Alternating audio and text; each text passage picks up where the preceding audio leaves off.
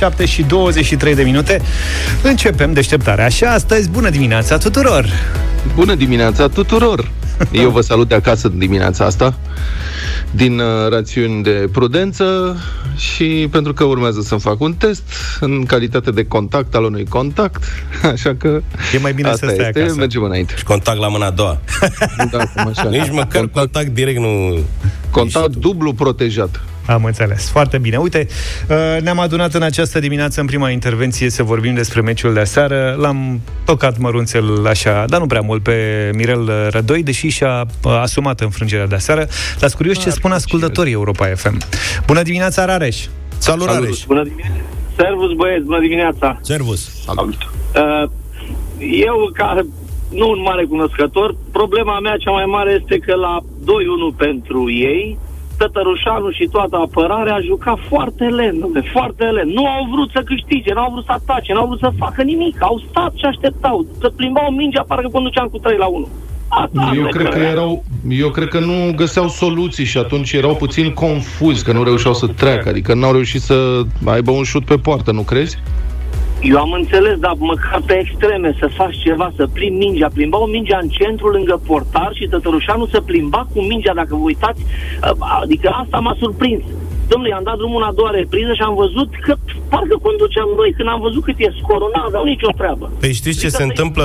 Faptul că funda- linia noastră de fund, sigur, de- chiar dacă a fost formată din trei fotbaliști de la CFR Cluj, Manea nu e titular obișnuit acolo. Camora și Burcă se cunosc bine. Bălașa era intrus acolo, n-au mai jucat niciodată împreună. A fost o improvizație totală. Nici Tătărușanu nu era obișnuit cu ei și asta, să știți, e foarte, cântărește foarte greu într-un meci de fotbal, nesiguranța asta defensivă, că tocmai de-aia nu știi ce să faci cu ea. Știau că dacă degajează sau joacă mingi lungi, n-au nicio șansă, probabil le fi spus și Mirel la pauză să nu mai tot joace, cum a remarcat și Vlad, cu centrări cu mingea pe sus, au încercat să o pună jos, dar e greu. Când n-ai siguranță acolo în spate, Păi ce e foarte înseamnă greu să pornești atacurile. Să nu mai poți să ieși în oraș din cauza COVID-ului. Se mai întâlneau și ei, se cunoșteau și ei puțin mai bine. Dar nu mai e cazul. Cazul Nelu, bună dimineața! Salut, Nelu! Bună, bună dimineața!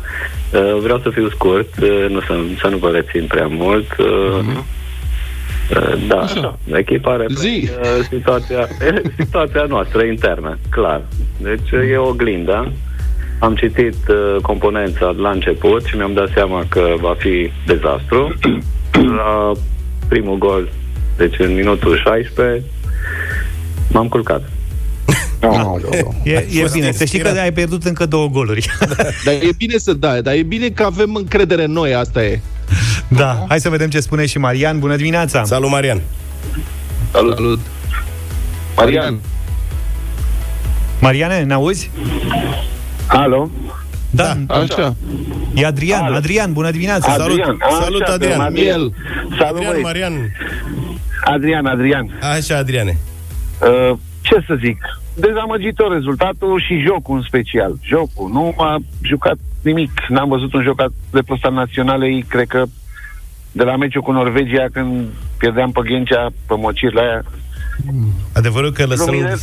lăsând la o parte Lum- problemele care au apărut și ca atitudine, asta e, știi, adică aparent singurul care a atras cu dinții a fost Nicușor Stanciu. Păi l-am văzut pe tot terenul, a alergat săracul bezmetic să Încerc să facă te scoți orice. acum că l-ai susținut ieri, dar altfel nu te cred.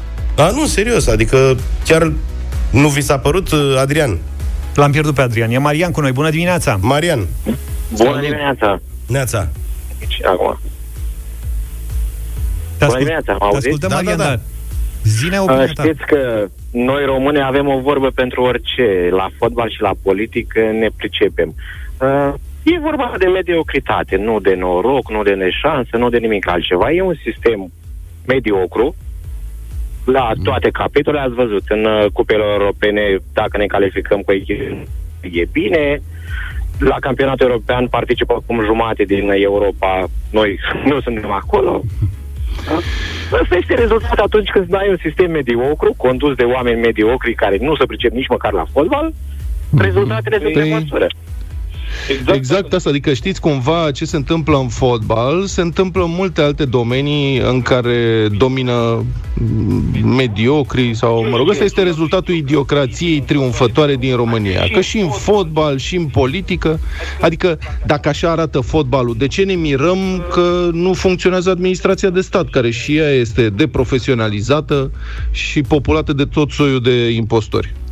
Sociala comunității noastre. Oricum, am schimbat pe Netflix după 15 minute și eu am făcut la fel. Nu nimic, Marian. Lasă că ne-am uitat noi la restul meciului. Hai să nu fim dezamăgiți. Când e următoarea uh, ședință de asta de calificare? Nu, de calificare suntem în Liga Națiunilor. Duminică întâlnim Norvegia, bătută și ea, bătută acasă de Serbia. Miza fiind degeaba, adică nu? Băi, noi, ă, datorită participării în Liga Națiunilor, am prins barajul ăsta, că altfel nu mai aveam nicio preocupare, acum Bine, eram domn. în vacanță. Bine, domnule. Dar întrebarea e, dar când e următorul meci și de ce?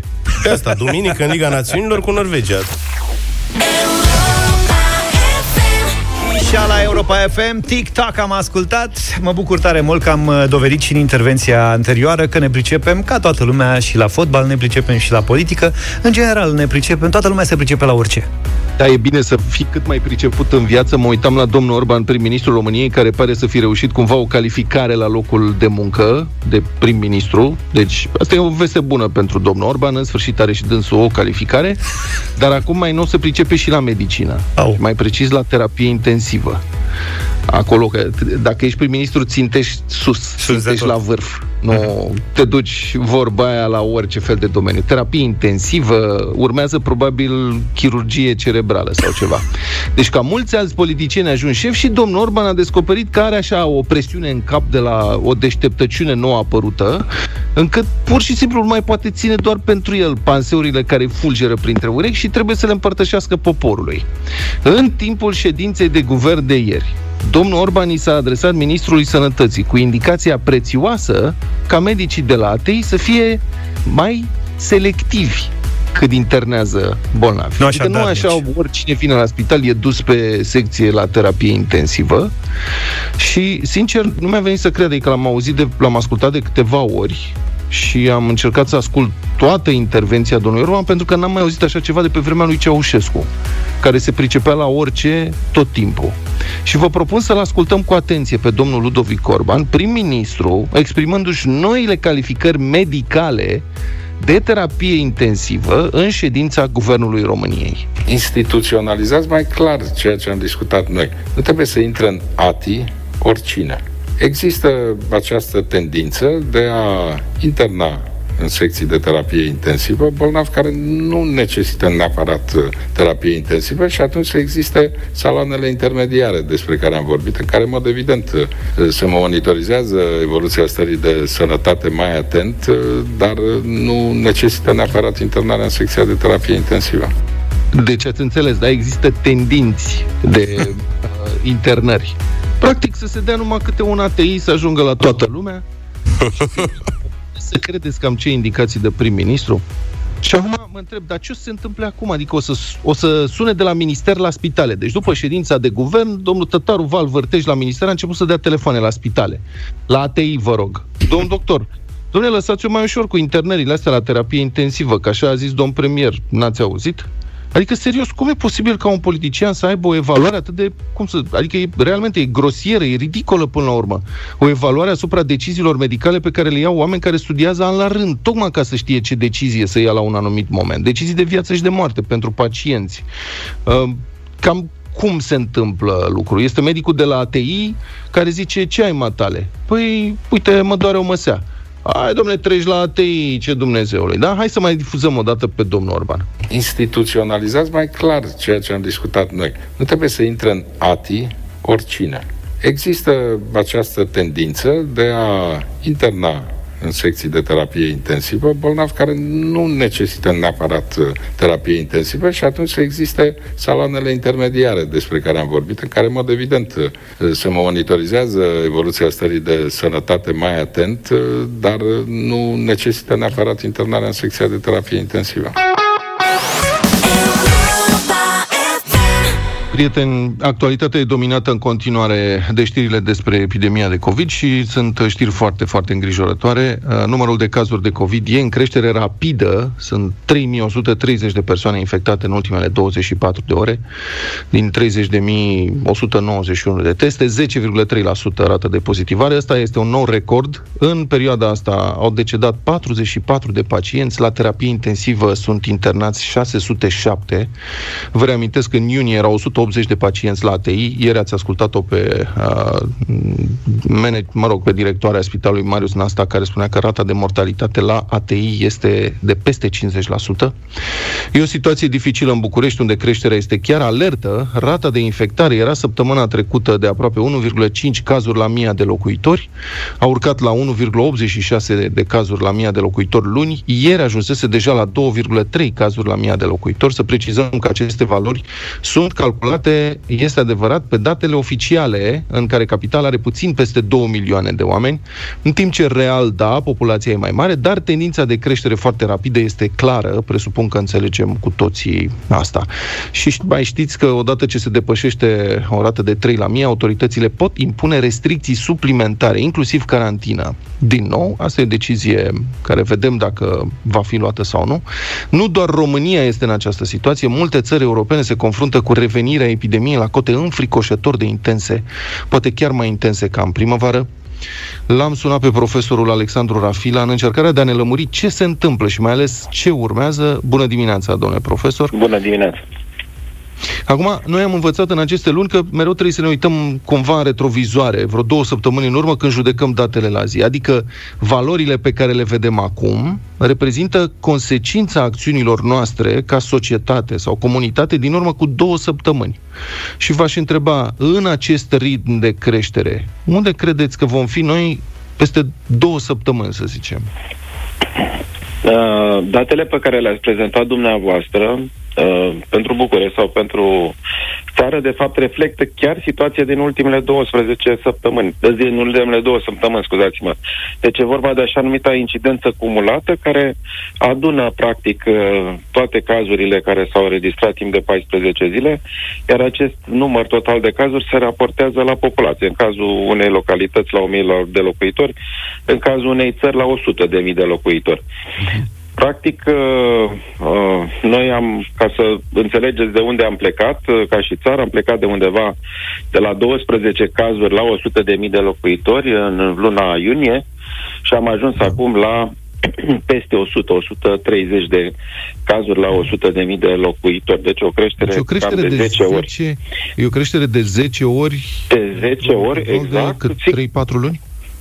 Da, uh, și asta cred că a fost o caracteristică a României uh, oarecum diferită de cea din uh, restul Uniunii Europene. A fost o creștere permanentă cu intervale de staționare, mai lungi sau mai scurte. Ele au devenit tot mai scurte aceste intervale de staționare a numărului de uh, cazuri și uh, în momentul de față așa cum ați remarcat și dumneavoastră, avem o creștere uh, rapidă care oricum va continua în perioada următoare, cel puțin de încă, încă două săptămâni, pentru că nu s-a întâmplat nimic special, nu au fost luate uh, uh-huh. niște măsuri care să schimbe acest trend.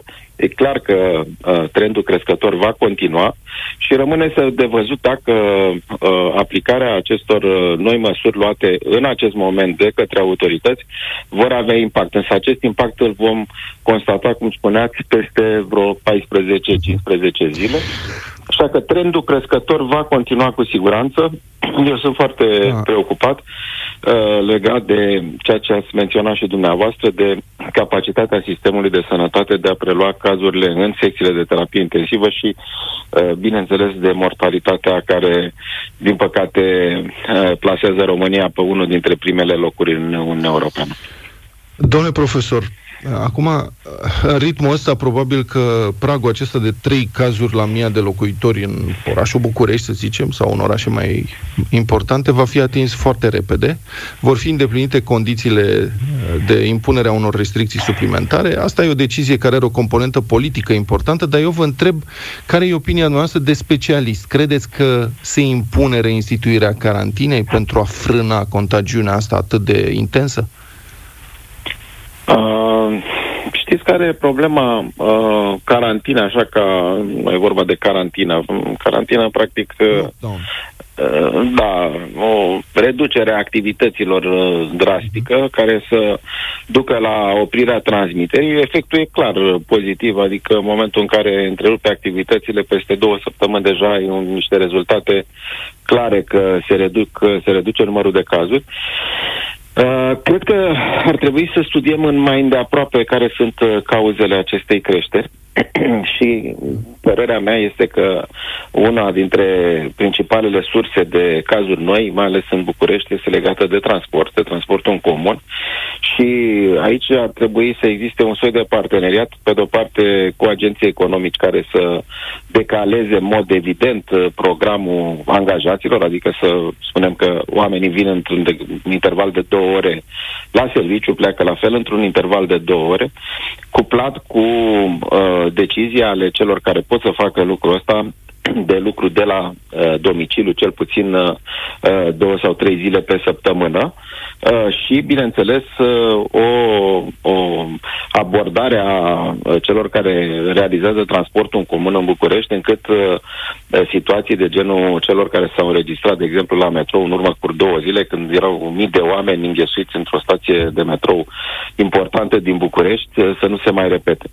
Uh, cred că mă, reglementarea transportului în orașe, dar și între orașe, uh, încurajarea, de exemplu, a deplasărilor cu trenul în loc de deplasarea cu microbuzul. Vă dau un exemplu, să mergi 6-7 ore cu microbuz până la Iași este una, să mergi cu un tren în care uh, locurile pe scaune sunt, foarte, sunt mult mai îndepărtate, uh, cubajul uh, uh, vagoanelor de tren este cu totul altul decât uh, ceea ce se întâmplă, de exemplu, într-un microbuz, deci posibilitatea de transmitere a infecției este mult mai mică. Uh, cred că ar fi necesare pentru că și poate ar fi și o ocazie de revitalizare a, a transportului feroviar, a, pentru da. că a, ar, ar reduce cu siguranță transmiterea acestei boli. Mult Luca Pastia are o întrebare pentru dumneavoastră. Domnule profesor, am și o speță uh, personală. Un prieten de-al meu a fost bolnav de COVID. Uh, după două săptămâni, în continuare, fără gust și miros, astea fiind principalele simptome, I s-a spus și de la DSP și din alte trei surse medicale că poate să revină în societate fără nicio problemă pentru că nu mai este contagios. El nu s-a mai retestat.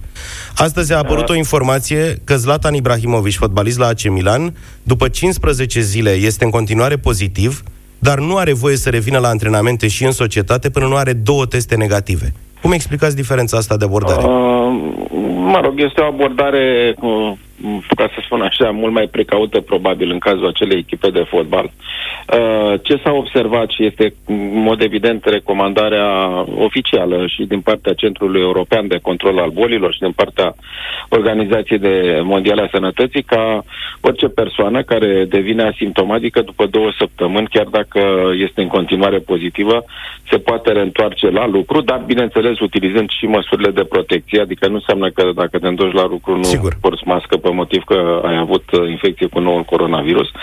Și atunci uh, asta este abordarea. Se consideră că uh, chiar dacă este pozitiv, adică elimină fragmente de virus, nu, nu sunt infecțioase, e vorba de o eliminare prelungită, dacă vreți, a celulelor infectate, a unor,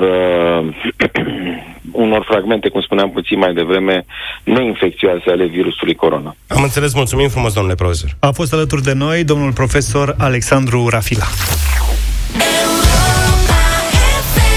Republica Fantastică România la Europa FM. Încet, încet încep să se mai lămurească misterele alegerilor locale. V-am vorbit de la acest microfon despre cumpăna sufletească prin care trec săracii mai mulți candidați care nu au fost votați, ba de nimeni, ba de câte o singură persoană. V-am dat exemple, am încercat să căutăm și noi explicații, cum probabil au căutat și ei sărăcuții de ei. Cazurile de acest gen par să fie însă mai multe decât am fi crezut noi. Iată de pildă, în comuna Sfântul Gheorghe din Tulcea, un singur locuitor l-a votat pe candidatul PMP, Romică Munteanu, și acesta nu este cetățeanul Romică Munteanu. Domnul Romică recunoaște cinstit că el nu s-a votat pe el însuși. și a fost atât de mirat de rezultatul obținut încât a declanșat o anchetă. Să afle și dânsul ce și cum. Și reporterul Libertatea a stat de vorbă cu domnul Romică, e un dialog savuros, așadar reporterul întreabă, zice, domnule Munteanu, ce ați făcut la alegeri? Am luat un vot, zice domnul Romică. Despre asta am vrea să vorbim.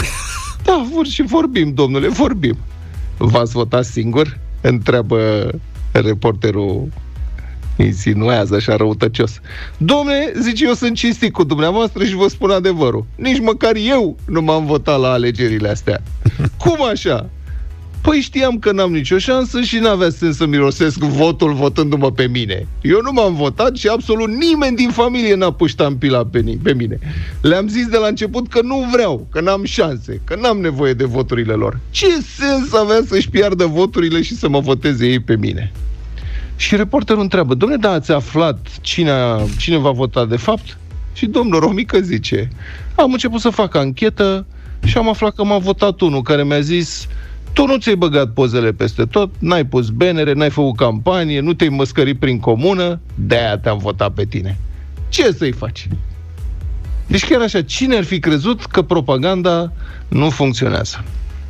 Și reporterul întreabă în continuare pe domnul Romică, zice, ați fost surprins? Da, zice, eu vă zic adevărul. Chiar am vrut să intru în istorie și să am zero voturi. Dar uite că m-a votat și pe mine cineva. Îi place uistul Domnul Romică. Da, bravo, joacă la zero. domnul Romică a jucat la zero, da. ca la uist și Băi, în ultimul moment... Băi, și atât de frustrant e când joci la zero să termin cu 1. Mamă, pot să-ți spun. Mare dezamăgire și în comuna Optaș Măgura din Olt, unde Florea Radu, un alt candidat din partea PMP, a obținut la alegeri tot un singur vot. Deci, cum spunea domnul Băsescu, PMP a devenit cel mai mare partid dintre partidele mici. Iată, are deja două voturi și de avea ora 8 și 13 minute. Domnul Florea spune că s-a votat singur. Dar e cumva surprins că familia n-a manifestat mai multă susținere pentru el. Reporterul întreabă, cei din familie de ce nu v-au votat? Soția, rudele, de ce n-au făcut-o? Și dânsul răspunde, soția nu era acasă, rudele și prietenii mi-au promis, mi-au zis toți, dar Radule, te votăm, Radule, te votăm. Și când au venit rezultatele, surpriză mare, am avut un vot, al meu. După care omul continuă. Bine că am pus ștampila în chenar, nu pe lângă, că rămâneam și frăla. Deci Băi, deci de să s-a concentrat să o pună în chenar? Stai seama, provocarea. Cred că s-a dus vesel la votare. Păi îți dai seama dacă... Și chenarul corect. Dacă a, a subliniat asta... A votat în cădere, practic. Aveți vreun regret după alegerile astea? Întreabă reporterul. Ce regrete, domne? Am un vot, mergem înainte, așa e în politică. Ma. Tot, tot în județul Olt, în comuna Grădinari, domnul Marius Oprea, un alt candidat la postul de primar, tot din partea Partidului Mișcarea Populară, a obținut tot un singur vot. Deci, practic, dacă ați ținut socoteala, deja vot, trei voturi pentru PMP să fie primite în ritmul ăsta, PMP, cre- uite-l cum crește, uite-l cum crește. Zice așa, Domnule Oprea, ați luat un vot la alegerile de pe 27 septembrie. Al meu, zice dânsul. Mă așteptam să iau și eu mai multe, vreo 20-30, dar dacă nu s-a putut, Practic, nu m-a votat nimeni, doar eu. Dar cei din familie de ce nu v-au votat? Că n-au vrut. Ce să fac eu acum? Dacă n-au vrut să mă voteze, și am auzit că, că și la București doamna Firea ar vrea acum lista cu toți cei care n-au votat-o ca să le ceară explicații personal. Poate să deschidă Facebook-ul sau să iasă pe stradă și se prinde, nu trebuie să numere nimeni uh, pentru doamna Firea. 8 și 15 minute.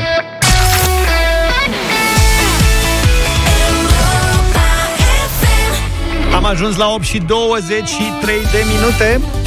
Nu ratați uh, de la tablă la tabletă. Europa FM, vă reamintesc, crede în solidaritate și în puterea lui împreună de a schimba ceva în bine. Ia parte și tu la campania noastră concurs din uh, deșteptarea de la tablă la tabletă.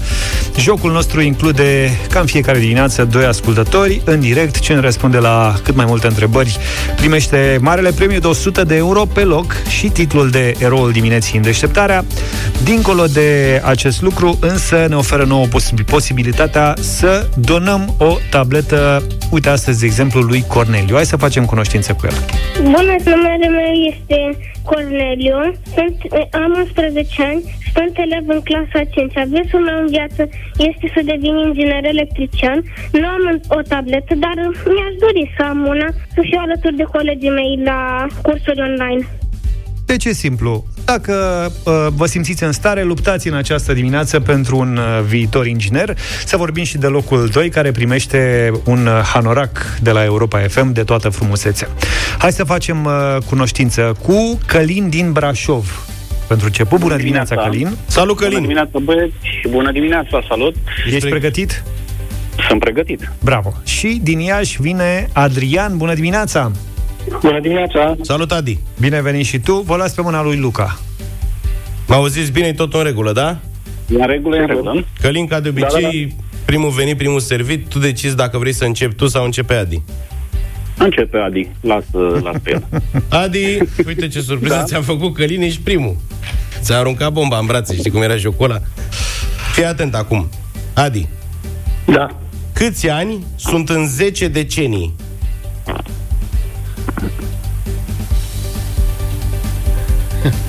Bum!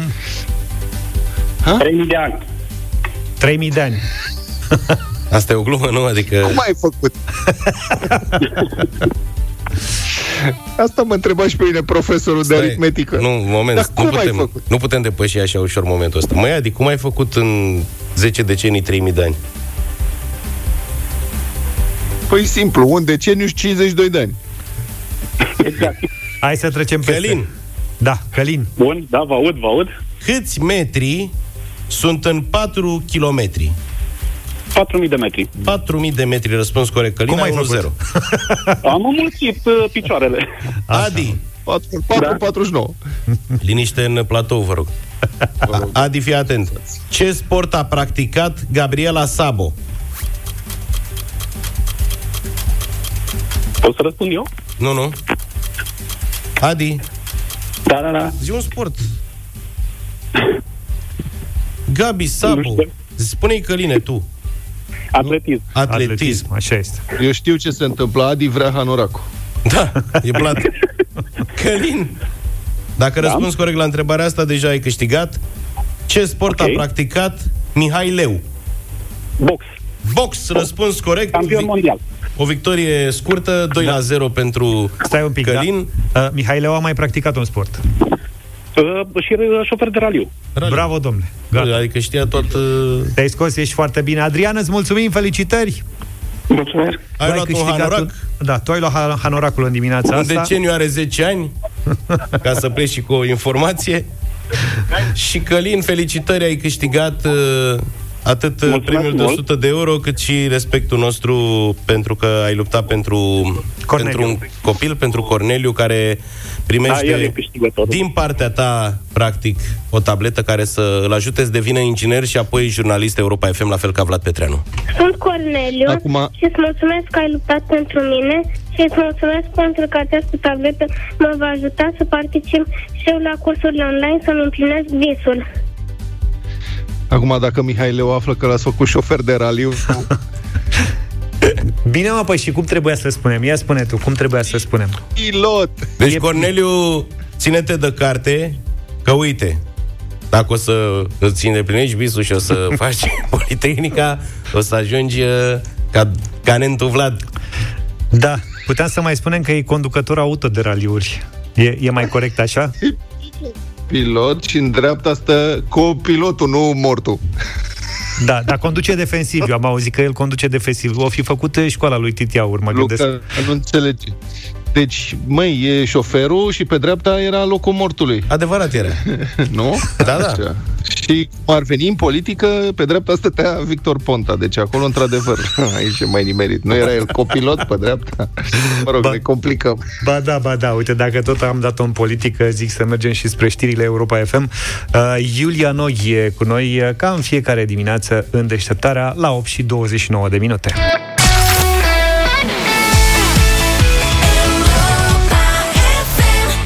Da, ei a ieșit întotdeauna mai uh, bine. Sunteți pe Europa FM 8 și 34 de minute.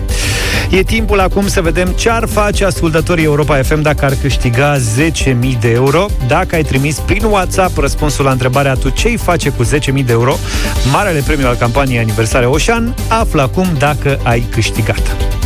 Da, și au venit uh, și în dimineața asta mesaje care mai de care.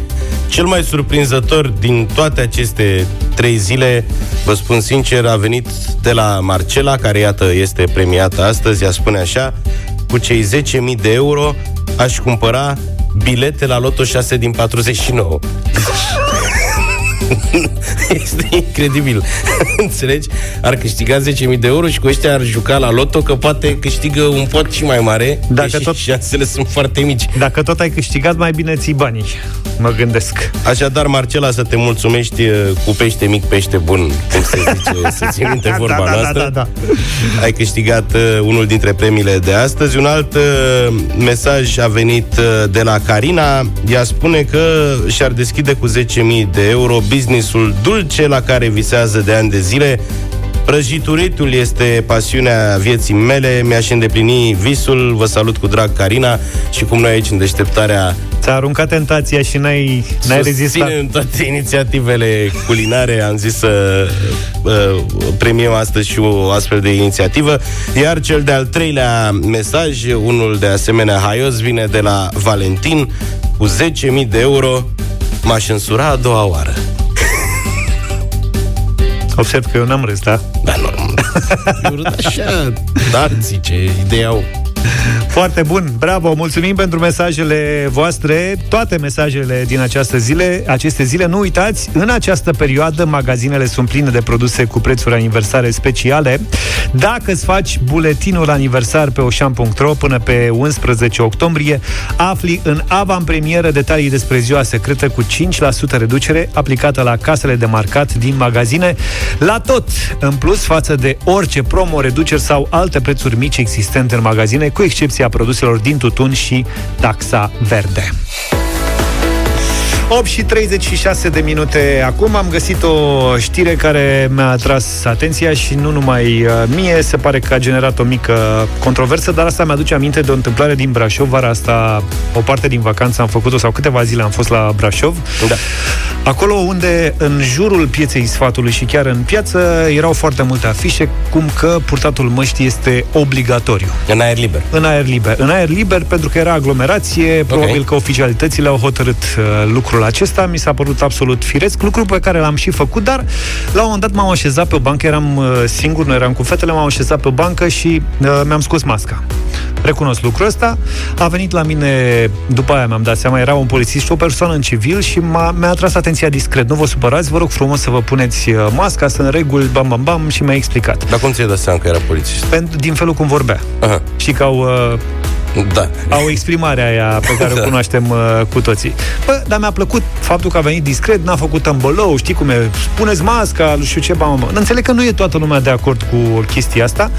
E o controversă neașteptată în privința controlelor făcute de polițiști în civil. O să dăm toată știrea puțin uh, mai încolo, dar aș vrea să și discutăm uh, tot uh, peste câteva minute pe baza acestui lucru și vă întrebăm de ce parte vă situați? Cine credeți că are dreptate? Sunteți în favoarea controlelor făcute de polițiști în civil sau nu? Și de ce? 0372 069599 indiferent dacă sunteți de o parte sau alta, de acord sau nu, ca polițiștii în civil să ne ajute, zic eu, aș spune eu, să purtăm mască, să avem grijă mai multă de noi, sunați-ne la 0372 069599. Vă așteptăm și cu mesaje la 0728 111222, de preferat audio, în care să vă spuneți punctul de vedere.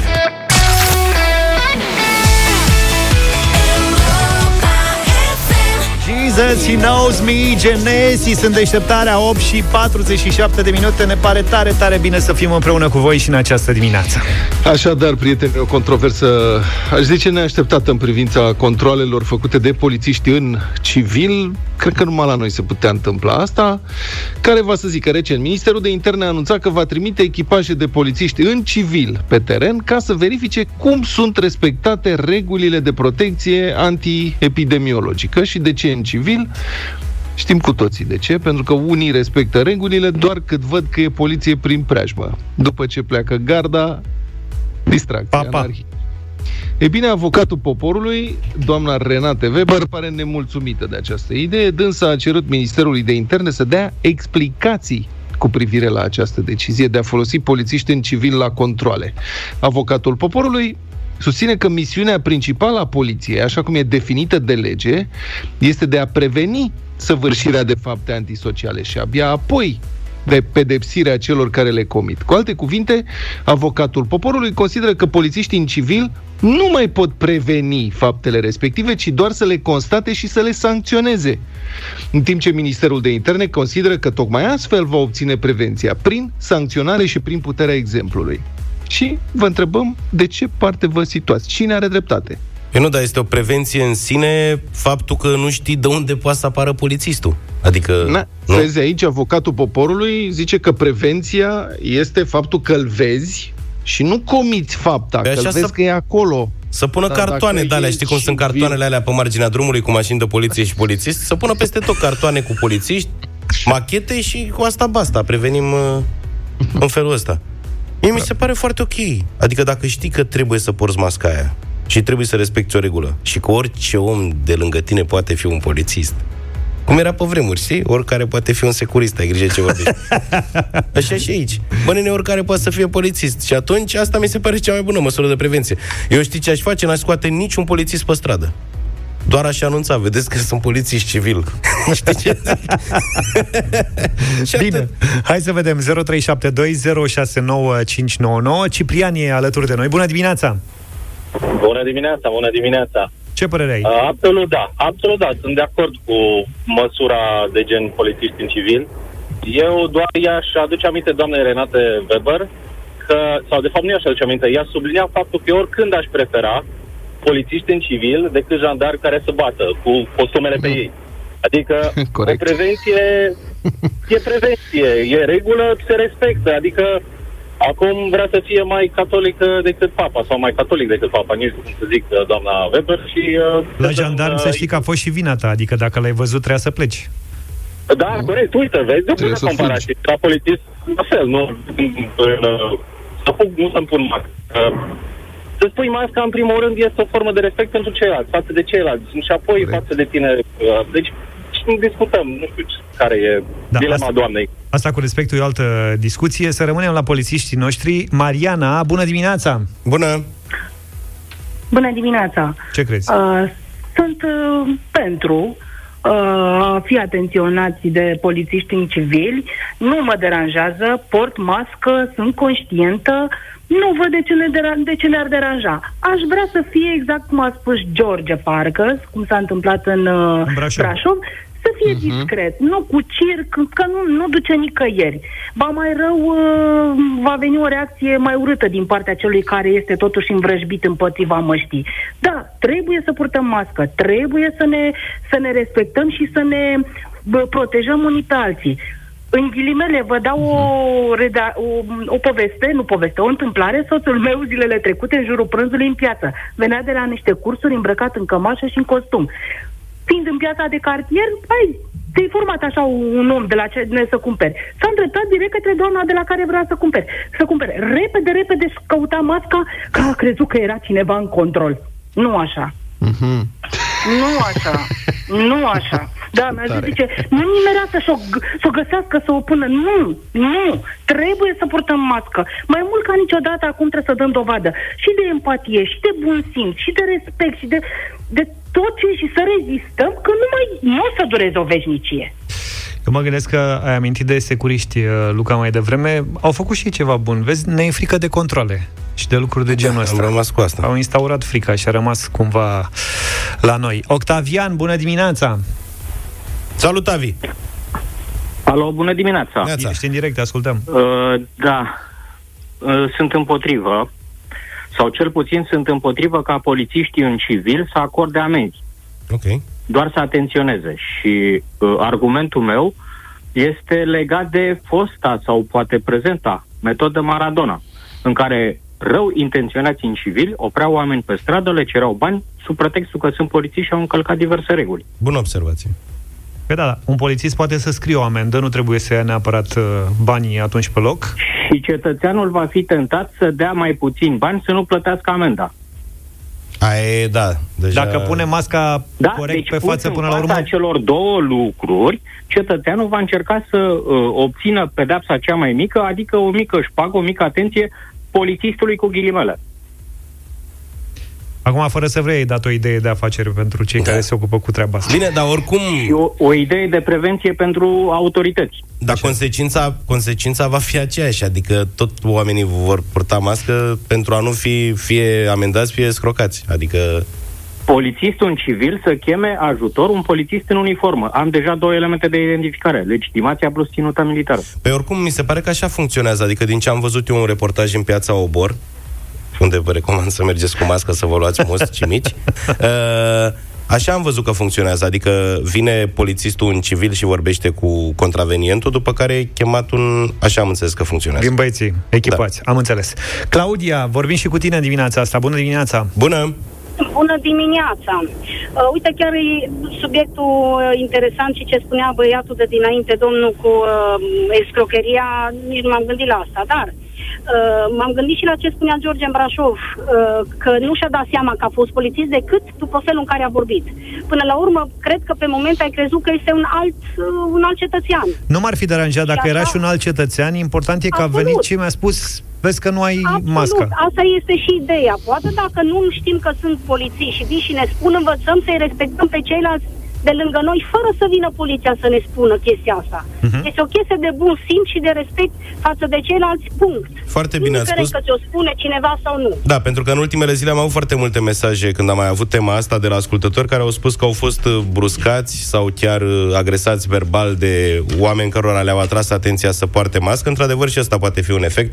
Poate nu te mai apuci să-l înjuri pe la care ți atrage atenția gândindu-te că o fi polițist și îți șterge și o amendă. Luca ne-a luat cu vorba aici, Vlad, și nici măcar n-a simțit mirosul de pizza. O să vorbim despre asta Mm. la, culin- la culinaria după ora 9. Asta era...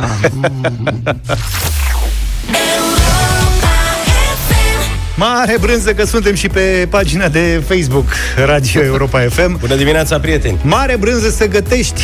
Vă aduc aminte că uh, rubrica asta a început din pasiunea colegilor mei, Vlad și Luca, de a găti, adică ei nu sunt bucătari profesioniști. Doar au vrut să se distreze sau au avut poftă de ceva și uite că uh, până la urmă au făcut, au reușit să facă uh, produse la care probabil că nu s-ar fi gândit uh, Și ușor, ușor niciodată. l-am molipsit și pe George, care... Nu mai zic, nu mai zic. Timid, pas cu pas, ca un copil, a început să gătească și el de la o ochi, care era singurul lui talent în urmă cu câteva luni. A ajuns Și la acum la șchiop. performanțe nemai întâlnite, face chișuri. Ce ai făcut? Că ți-am dat Am făcut rețeta mac and de cheese. mac and cheese Am ultima făcut oară, mac nu? and cheese. Asta a fost cea mai mare bucurie a mea și cea mai mare distracție în casă. Alexandra mi-a cerut să-i fac mac and cheese. Asta înseamnă multă brânză. Am folosit vreo patru feluri de brânză în uh, ziua respectivă, dar distracția este bă, cea care a contat până la urmă. Și uh, uite, vezi că ne-am întâlnit cum trebuie aici în uh, deșteptarea. Mozzarella de Laco spune chiar așa, mare gust, mare distracție la tine acasă. Mie mi s-a întâmplat. Da, și ni se întâmplă tuturor celor care gătim acasă, pentru că pe lângă faptul că ne satisfacem poftele și ne hrănim, petrecem și clipe mișto alături de familia noastră. Mozzarella asta de la Delaco este o mozzarella maturată, nu e precum aia altă care se găsește în zer. Asta este făcută special pentru preparate calde. Se poate folosi, cum a folosit-o George, la mac and cheese, poate fi folosită la pizza, la paste, la lasagna, la tot felul de tarte peste care putem să radem mozzarella sau chiar la sandvișuri calde. Dar în dimineața asta ne oprim la pizza și vrem să vă recomandăm celor care vă simțiți uh, capabili să vă faceți singur blatul când vă faceți o pizza acasă. Acum este foarte simplu pentru că uh, pe site-ul uh, de laco.ro găsiți o rețetă, uite, e chiar aici, uh, cu care nu veți da niciodată greș. O găsiți acolo. Este și un canal de YouTube de Laco România unde puteți uh, învăța secretele de a meșteșugi o pizza cu mâinile voastre. Din punctul nostru de vedere, aici în deșteptarea, secretul unei pizze de mare succes este în primul rând să folosești roșii de cea mai bună calitate din care să faci uh, sucul. Noi le recomandăm, eu și Vlad, probabil și George în curând, of course. pe cele italienești la conservă, alea decojite și netocate, cele întregi, le tocăm singurei, le punem Correct. în blender, avem mm-hmm. variante. Și uh, e foarte important să folosești mozzarella de calitate, cum este de laco, și să nu te zgârcești atunci când vine vorba de mozzarella. Eu de cele mai multe ori când comand pizza acasă, dacă am posibilitatea să-mi iau extra topping, aleg uh, extra mozzarella. Băieți, cred că și voi. Evident. Pentru că asta face până la urmă diferența dintre o pizza foarte bună și o pizza excepțională. Mozzarella să fie multă, și să fie de calitate, să fie aia pufoasă, să se, să se întindă firicelele alea Băi, de, oprește-te, te rog de eu brânză frumos. din pizza. Te rog eu frumos. Eu sunt fan brânză până la urmă, să știi, în sensul în care uh, dacă e să aleg o, o pizza, mă opresc la quattro formaggi de fiecare dată. Evident că mozzarella e Mozzarella vedeta. e de bază la orice pizza. E Asta vedetă. E discuție. Da, dacă mai pune niște gruieri, niște gorgonzola, niște camembert, S-a terminat cu Deci tu cu astea lucrezi. Da, eu Gorgonzola, cu camembert, mozzarella și parmezan. Da. Parmezan ai cum să nu pui la pizza. Te rog să nu insisti prea mult, că n-am mai multe detalii. Încă și rețeta mea favorită de pizza conține parmezan și vă recomand să încercați să o faceți acasă pentru că e mai ieftin, în primul rând, și puteți să folosiți cele mai de calitate ingrediente în frunte cu, cu mozzarella de laco și cu roșiile de care vă spuneam. Rucola, se găsește acum oriunde o caserolă de rucola. Prosciutto crudo, că aici e problema, cu un prosciutto de bună calitate, dacă e să-l luați pe o pizza de la o pizzerie din oraș, o să fie foarte scump, așa mai atenuați prețul acasă. Și petale de parmezan. Petal. Petale, da. Deci deasupra, după ce ai terminat, după ce ai scos-o din cuptor, da? Răzuim niște parmezan, dar nu raspărăzătoarea mică, ci petale așa grosier. Știi, ăla se face, știi cu ce se face? Cu cuțitul ăla de, de cojit. Cu cuțitul. Vlad e aici într-o, în, în laptopul meu este și fratele nostru Vlad. Dar nu înțeleg, dar trebuie să spunem că și aluatul este important și orice pizzaiolo începe a, prin a-și face aluatul cum trebuie și o pizza bună iese cu un aluat bun după ce îți recuperezi aluatul de pe candelabru, că el trebuie aruncat în aer un pic, îl întinzi frumos, îl tai cu făină. Mie îmi place pizza cu, a, cu o ploaie de primăvară de cărnat a, tocat, știi? Scot compoziția din cărnat și de la o înălțime rezonabilă de jumătate de metru arunc cărnacior pe deasupra. Da, da, da, da, da feliuțe de subțiri de ceapă roșie, tăiate subțiri așa, în mijloc un ou sănătos wow. și mozzarella rasă pe răzătoarea mare în uh, cercuri concentrice în jurul oului. Cine vrea poate să facă și spirale din mozzarella.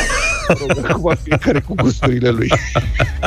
Da, fraților, deci încă o dată vă recomand să intrați pe delaco.ro și să găsiți acolo rețeta lor de blat. Vă spun că este foarte simplu de făcut și chiar o să aveți succes cu ea. Nu vă faceți nicio problemă. Nu vă temeți dacă n-ați mai făcut niciodată cocă sau blat. E... Eu, eu care nu mă pricep uh, în ale gătitului, mă ajută foarte mult un canal de YouTube și înțeleg că au și un canal de YouTube de Laco. Da, acolo găsești și rețeta în format video ca să fie Treaba, treabă. Treaba, treabă. Gata, domnule, la treabă. 9 și 21 de minute. Și dacă tot am vorbit de mâncare Și ni s-a făcut turbion în stomac Da, aș sublinia faptul că Tot răul spre bine În sensul în care ne bucurăm că Vlad nu e chiar în studio cu noi în această dimineață Pentru că Ți-am umblat în cutie A venit gala chesă Vlad. Mie îmi pare tare rău că n-ai putut să vii azi Dar sincer mă bucur că ți-am luat Ce și clătitele tale. E niște, sunt niște clătituțe de alea cu pui cu maioneză și ciuperci, care mie sunt favoritele mele după buletele de... Cașcaval. De, alea sunt bulete, să știa, este mozzarella picantă, crocantă. Băi, festival, Așa e descrierea. festival în cutie e descrierea cea mai bună pentru festival în cutie. dimineața asta. Da, în cutie să știi că mai sunt jumări, salată de vinete, ardei capia umplu cu brânză, niște șnițelași. La pre mult voi, popii. Da, și... Uh... Dar sunt sigur că și tu acasă, Vlad, ai tot felul de bunătăți. Da. Eu aș mai, aș mai vorbi și despre Braga pe care am primit-o. Eu mă bucur să beau bragă și e și must. Asta așa, în trecere. Eu Ca mă să beau știți. acasă, Da. nu- Mulțumim Gala Catering pentru uh, această dimineață. Hai să trecem la bătălia hiturilor. Ieri am câștigat eu, ieri am câștigat eu și am propus să, să ascultăm în această dimineață Se alintă- artiști suedezi. Da, asta să mi-a mergem. plăcut. Da, și deși toată lumea se așteaptă să începem cu Roxette, nu o să facem lucrul ăsta, adică azi nu avem Roxette. Pentru că așa v-am rugat eu să nu, că tu pe Roxette erai croit. Bă, Te mergeau, cunoaște. recunosc că mergeau un joyride. Și Vlad a zis, bă, să nu începeți cu ABBA, eu am zis, bă, să nu începem cu Roxette, ca să o ținem în uh, diversitate. Așa că, uite, eu m-am oprit ca să propun eu. Primul la un suedez ca lumea, Dr. Alban. Doctor Alban, cel mai suedez adevărat. Da. El e născut în, în Nigeria, dar e uh, cetățean suedez și uh, a compus Nu, pentru dacă Suedia. n-ajungea în Suedia, n-ajungea să cânte. V-am Nu povestit e ce mai e adevărat. prietenul meu. Suedezii la orice petrecere cântă. Asta e distracția lor numărul unu. Deci ei când se întâlnesc cum ne adunăm noi la o petrecere, primesc o partitură, dar nu cu note. Cu versurile. Cu semne. Și asta e, asta e obicei dat din ala ei. Beau sirop, Și că cred că n-au așa, voie alcool. așa s-a apucat și cântă. Dr. Alban de cântat. Bă, nene, da, Era la o altfel cum întâlnire- îți explici că El e sunt atât medic de prolifici? stomatolog. S-a dus acolo ca student. Și Păi la o da, întâlnire a și-ți dai seama. stomatologilor le-au dat niște hârtii. Au venit aia, da, doctor au Al- băut niște must și s-au apucat de cântat. Doctore, nu cânti loc cu noi pe aici. Cum îți Bine. zice? Alban? Merișoare. Ia, Ia zi, uite. tată. Ia uite, ia uite. Ele. Doamna care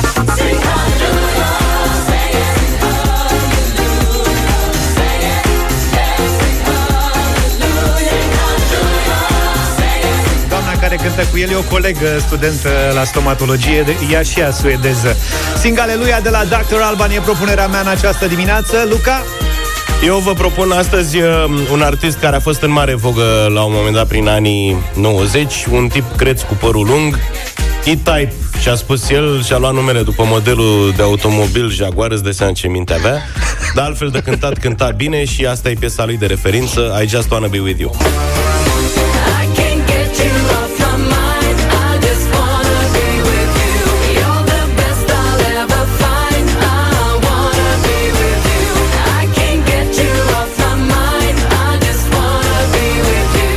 Cu băieții. Mă rog, cântă și el, dar George va da bucata asta. E Eu o mă colegă gândesc dacă suedeză. era fan să fi, să fi chemat Land Cruiser. Stai mă. Sau Logan. Dacă știa el de Logan, dar nu era, atunci era 1310, nu putea să zică. Ia uzi. Ia stai el. Are voce mai de Sandero, așa. E tai.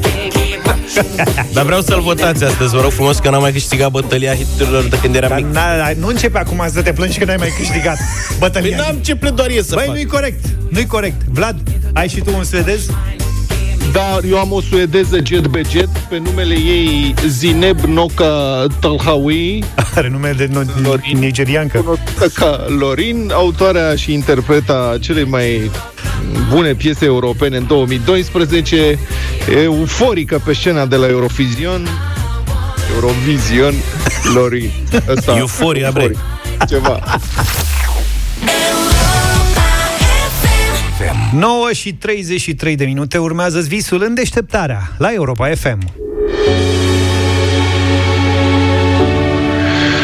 Știm cu toții că învățământul în România este gratuit uh, doar pe hârtie, cu atât mai mult învățământul muzical, după cum au aflat pe pielea lor gemenele Justina și Ioana și fratele lor Emanuel. Cei trei locuiesc împreună cu mama lor în Suceava și studiază trompeta, vioara și saxofonul. În urmă cu aproape 2 ani ne-au vizitat și în cadrul campaniei Urmează Visul au primit instrumente și accesorii muzicale, cum ar fi arcușuri sau microfoane. Mamei lor, Titiana, i-ar fi fost foarte greu să le cumpere, în condițiile în care își crește singură copiii. Soțul ei a murit pe neașteptate în urmă cu câțiva ani și de atunci Titiana a fost diagnosticată cu o formă de cancer. Din fericire, boala e ținută sub control și între timp femeia a renunțat la pensia pe caz de boală și s-a angajat. Și copiii sunt bine și își continuă cu pași siguri drumul spre scenă. Haideți să vedem ce au mai făcut copiii Justina, Ioana, Emanuel și, evident, și mama lor, Titiana. Eu am fost la Olimpiada Națională, luând locul 2 pe țară, la trompetă. Am fost și la concursul școlar Lira de Aur, ne-am luat și acolo locul întâi. Și tu, Ioana? Sunt foarte încântată de vioara pe care am primit-o. Este o gară foarte bună, mă descurc foarte bine cu ea, am reușit și am participat la foarte multe evenimente caritabile, așa cum mi-am propus. Eu, uh, imediat după ce am uh, avut interviu cu Europa FM, am participat uh, la concursul internațional de saxofon de la Iași, am luat diplomă de semifinalist În plan muzical, lista realizărilor celor trei frați este de fapt mult mai lungă. Învață la Colegiul de Artă Ciprian Porumbescu din Suceava și în viitorul nu foarte îndepărtat vor să dea la conservator. Nu o să fie simplu, mai ales că în afară de instrumente și talent, un muzician are nevoie de tot felul de accesorii. O parte le-au primit în cadrul campaniei Urmează-ți visul set de cors pentru chitară, cutie nouă pentru vioară Ioana, arcuș și corzi, set profesional de curățare a trompetei, două microfoane wireless. V-au ajutat? Da, ne-au da. ajutat foarte mult. Cu microfoanele pe care le-am primit am reușit să ne ajutăm bine la școală în trupa în care suntem. Ne-am descurcat cu ele, sunt foarte bune. Când cumva pe instrumentul tău nu trebuie să mai împrumuți de altcineva, mi-a dat seama că am evoluat foarte mult din chestia asta și uneori chiar mă gândesc că chiar e bine să-ți urmezi pasiunile și visurile tot înainte. Pentru că nu știi niciodată ce se poate întâmpla. Se poate întâmpla ceva din senin și poate să fie bine. Și mama lor, Titiana, a căpătat încredere că își va vedea copiii pe marile scene ale țării și, de ce nu, ale lumii. Pentru asta, e dispusă să continue șirul sacrificiilor. Am renunțat la pensie, am reușit să mă reangajez fac deplasări permanente. Au fost perioade când copiii au rămas singuri. Mulți dintre cei care doresc să obțină pensie insistă. Eu mă rugam să pot să renunț la pensie, să scap. În urmă cu câțiva ani, Titiana a fost diagnosticată cu o formă de cancer. Primea o pensie pe caz de boală, dar, din fericire, boala e ținută sub control, așa că a preferat să meargă la muncă. Cât despre perioadele lungi în care lipsește de acasă, uneori chiar și două săptămâni, copiii spun că e doar o încercare peste care vor trece. Devine din ce în ce mai ușor, odată ce ne obișnuim. Mai ales că asta o să ne ajute în viitor, să ne descurcăm singuri la casă. Devenim mai independenți. E greu fără mamă, vă dați seama că mama e acolo în casă, te ajută, îți dă un sfat, că ești bolnav, îți dă o pastile acolo lângă tine. E urât să stai fără o mamă lângă tine, mai ales când ți-ai pierdut celălalt părinte, acum mai pierzi și două săptămâni celălalt părinte, e un pic urât. Dar în timp oricum te obișnuiești. Cel mai probabil, copiii au moștenit talentul de la tatăl lor, muzician și dirijor de cor bisericesc. Bărbatul a murit pe neașteptate în urmă cu câțiva ani și pentru că nu se descurca singură, Titiana a vândut apartamentul pentru care mai plătea rate. Acum familia locuiește tot acolo, dar plătește chirie noului proprietar. Pentru a scăpa și de această grijă, cu banii din salariu, Titiana renovează o casă bătrânească moștenită. Pe rămas de bani cu care am rămas după ce am vândut apartamentul, am început uh, renovările și am luat-o cumva cu partea de sus cu acoperișul că ploua, efectiv.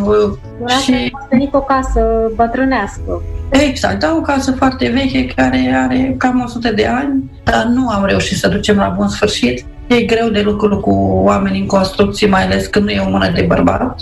Când va scăpa și de grija chiriei și Justina, Ioana și Emanuel vor avea asigurat un acoperiș deasupra capului, Titiana va putea să investească mai mult în educația copiilor ei. Nu de alta, dar învățământul în România este gratuit doar pe hârtie, cu atât mai mult cel muzical. Puțin câte puțin, copiii pot să-și îndeplinească visurile. Au o mamă devotată, talent cu carul și, nu în ultimul rând, au primit și ajutorul ascultătorilor Europa FM am făcut pași înainte cu toții. A fost așa un impuls uh, pentru noi și vă mulțumim mult de tot pentru tot ceea ce am reușit să realizăm și după sprijinul pe care l-am primit.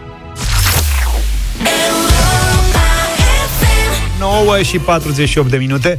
Madlena Zilei pe 9 octombrie 1940 s-a născut în Marea Britanie, la Liverpool, unul dintre cei mai cunoscuți și influenți muzicieni ai secolului 20.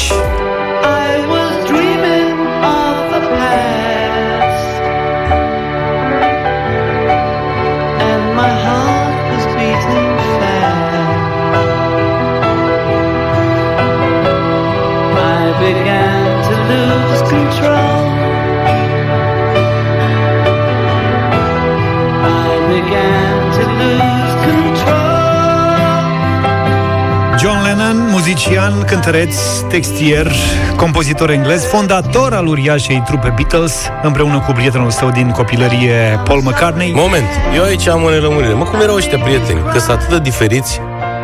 Ai că ăsta era moale, așa, ușor apatic. Așa e tu senzația, eu nu cred că era chiar așa. Bă, când Paul McCartney era cu veselie, cu... L-au prins peste păi... tot cu iarbă, păi- adică... Păi că nu e, ce? Corect, da. Uite-te la deci- mine, eu sunt la cu minte. N-ai zice, nu? E, așa. Programul eu. Love, love me do. You know I love you. I'll always be true. So please, love pe cât de talentat a fost, pe atât de rebel și de direct în exprimări, atitudinile sale politice l-au băgat în diverse buclucuri. La un moment dat, el a declarat că Beatles și ajunseseră mai popular decât Isus Hristos, ceea ce a provocat un uriaș scandal în Statele Unite și a dus la anularea unui mega turneu, în ciuda faptului că trupa avea numeroase piese în topurile americane chiar la acel moment. John Lennon a părăsit trupa Beatles în 1969, care s-a și destrămat în acel moment.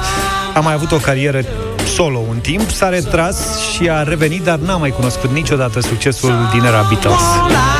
Pe 8 decembrie 1980, când împlinise de puțin timp 40 de ani, Lennon a fost împușcat mortal în fața casei lui din New York de un fan cu tulburări psihice. So please, Așa că nu știu, Luca, dacă mai vrei să fii cel cu minte.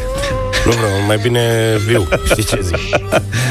Bine, cam atât pentru astăzi, cam atât pentru această săptămână. O să încheiem cu Imagine, piesa care a deschis uh, programele Europa FM cu 20 de ani, dar și care este piesa emblemă Dar el pentru oare era cu minte John de mic Lennon. sau l-a stricat uh, Nu știu, nevasta sa? poate ne spui luni. Te pupăm, Vlad, ne auzim luni Da. dimineață, numai bine! Toate bune! Pa, pa! Deșteptarea cu Vlad, George și Luca. De luni până vineri, de la 7 dimineața, la Europa FM.